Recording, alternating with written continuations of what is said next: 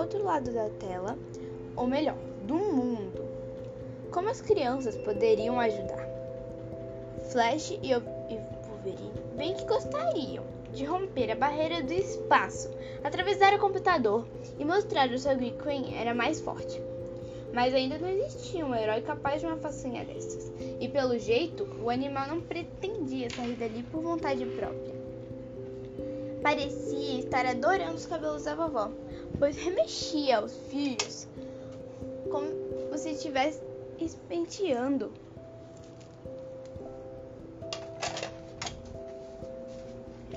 Vevé, corre aqui para me salvar. Onde é que você está? Vevé, corre.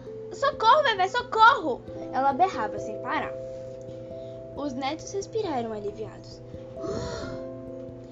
O Vevé está aí perto, vó? Olivia falou por todos. Você não está sozinha na floresta? Ufa, graças a Deus! O Vevé era o marido da vovó, mas não era avô de sangue das crianças. Todos sabiam que o vovô morava no céu e tinha virado estrela fazia anos. E no céu não havia computador para se comunicarem com ele. O, o nome do Vevé era Ventura, mas ninguém o chamava assim. O apelido lhe caía bem. Ele era magro, careca, professor aposentado e um aventureiro de primeira. Já estou indo, espere um pouco, tenha calma. Ouviram uma voz sossegada com sotaque do Nordeste, se aproximando da cena. Primeiro apareceu o boné, depois os óculos, o colete, cheio de bolsos. Um colete de fotógrafo profissional, daqueles que fazem em safari na selva e não podem perder e não podem perder nenhum lance. A câmera do Vevé era moderna e possante. Tinha sido comprada na Austrália quando a vovó, quando ele e a vovó estiveram por lá no período em que a estrelinha nasceu. Vevé avançou devagar, um pé atrás do outro.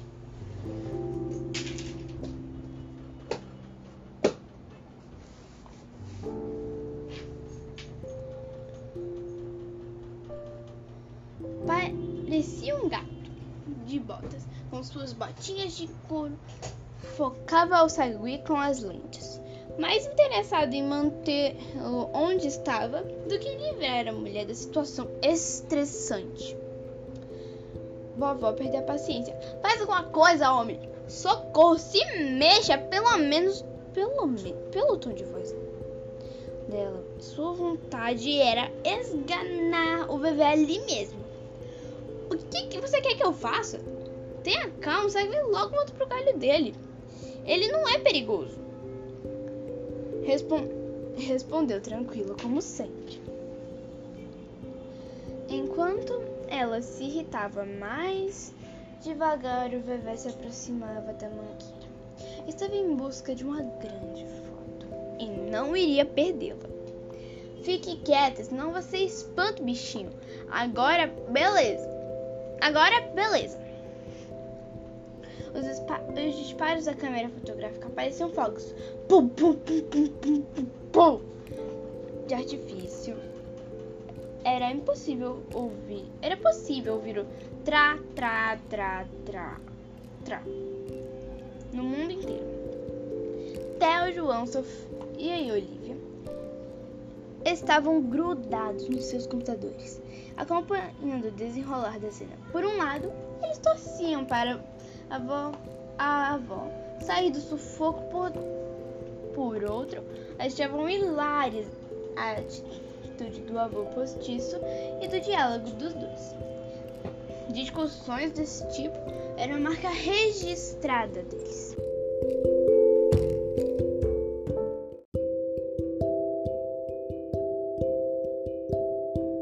cara de pavor? Não, mulher. Sorria, dizia o bebê na intenção de incluir a vovó como modelo. Os olhos dela soltavam chispas.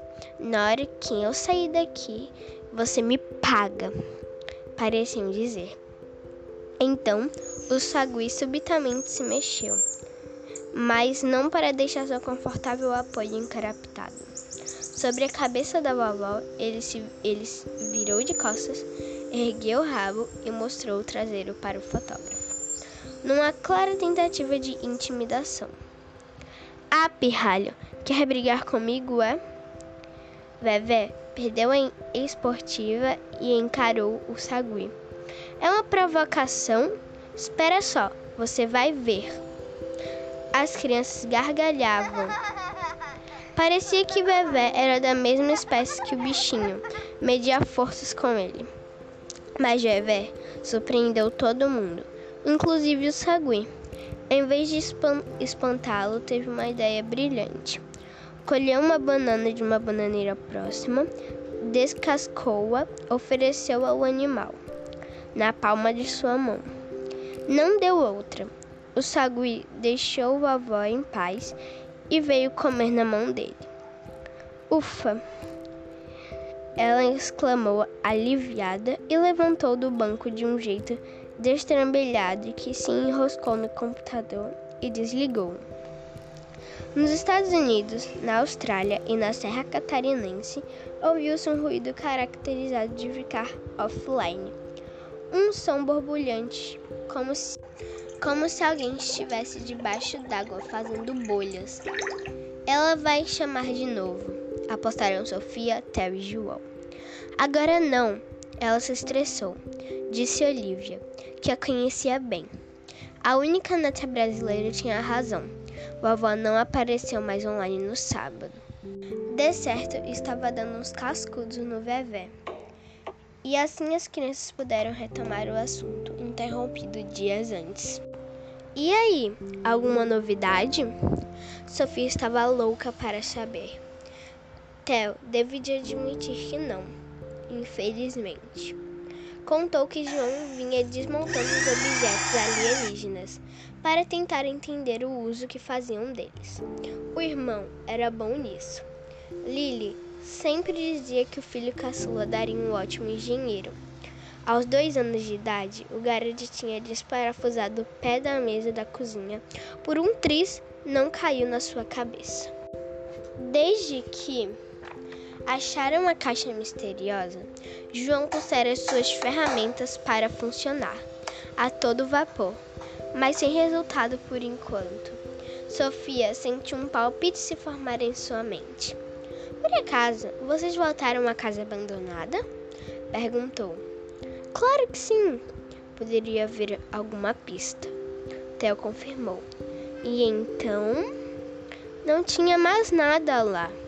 O jardim estava vazio, sem o sofá, sem as cadeiras, sem as outras caixas que vimos antes disse João.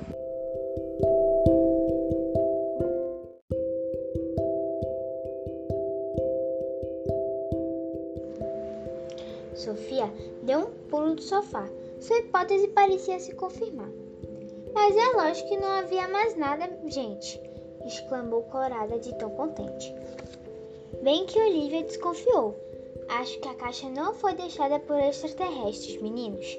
Aqueles objetos eram as tralhas que a família não quis carregar na mudança. Ficaram na rua para o lixeiro levar ou para alguém pegar se estivesse precisando. Você acha mesmo, Sofia? Será? Flash e Wolverine chegaram a tirar as máscaras para respirar melhor. Tamanho seu desconcerto. Na Serra Catarinense, Olivia era puro espanto. Deixava móveis, deixar móveis, panelas, roupas e livros para o caminhão de lixo levar? Como assim? Eu não entendo. Os primos con contaram que essa prática era comum nos países deles. Se um americano ou um australiano queria se desfazer de um objeto e comprar outro novo, deixava o velho na calçada que a prefeitura mandava retirar. Qualquer pessoa que passasse também podia pegar as coisas. A casinha de bonecas de Sofia e o balanço de Theo e João tinham surgido desse jeito. Impossível! Quem jogaria fora algo que funciona? mas os primos garantiram que era assim mesmo. Olivia ficou chocada. Não costumava desperdiçar nada. Nunca tinha ouvido um disparate tão grande. A gata se enroscou nela. Imagina, Tonga, alguém pôr no lixo tanta coisa boa. Isso não me entra na cabeça, disse baixinho, enquanto os primos conjecturavam sobre a origem da caixa. Ao menos sabiam que precisavam buscar respostas na Terra, não em galáxias distantes, mas o que em que lugar na Terra, da Terra especificamente. Tio Érico passou na frente do computador com a bandeira do Grêmio desfraldada, gritando feito louco. Seu time tinha acabado de ganhar uma partida importante. Nina veio dar um beijo nos sobrinhos. Diferente das irmãs, que eram loiras, a mãe de Olivia tinha os cabelos e os olhos castanhos. Oi, gente, tudo bem? Onde está Lili e a Cacá? Quero falar com as minhas irmãs. Quando aquelas três se encontravam online, melhor cair fora. O papo levava anos. Até colocar nas fofocas em dia. Falar sobre os filhos, os maridos, o trabalho de cada uma, os amigos comuns, as saudades do Brasil, os parentes distantes, os planos para o próximo encontro. As coisas iam longe. As crianças disseram bye bye e deixaram as suas mães conversando.